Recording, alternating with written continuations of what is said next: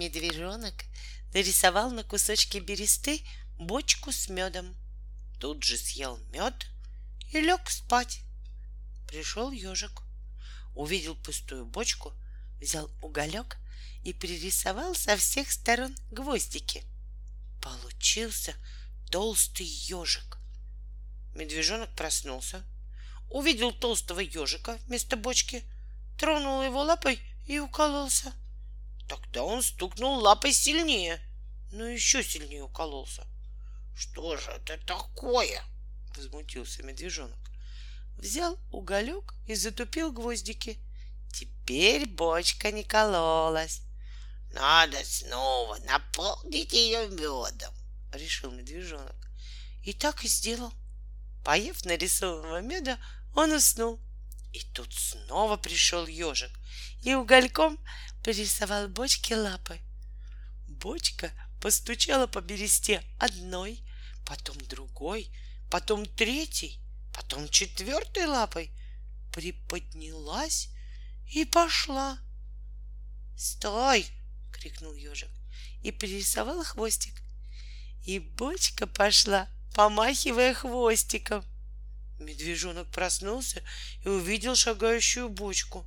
«Стой!» — крикнул он. Но бочка не подумала его послушаться. Тогда он схватил уголек и привязал ее к колышку. Бочка рвалась на привязи, и у медвежонка так и мелькал в глазах ее хвостик.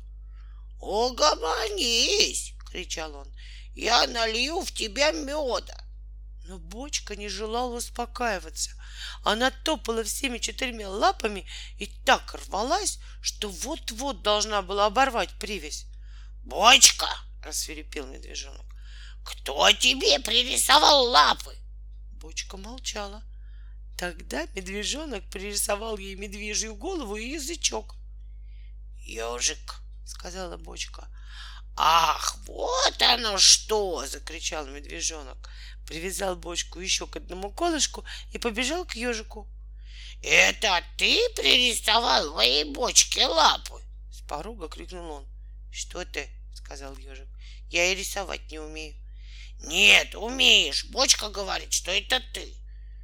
Чем она говорит? Языком. Я ей целую голову нарисовал. Зачем же тебе бочка с головой? Удивился ежик. А зачем мне бочка с лапами? спросил медвежонок. Ну, сказал ежик, лапы бочки очень полезны. Пойдешь ты, например, в лес, и она с тобой. А надоест, привяжешь к пеньку, и все. А теперь она тебя разговорами замучает. Что же мне делать? спросил медвежонок. Иди домой, сказал ежик.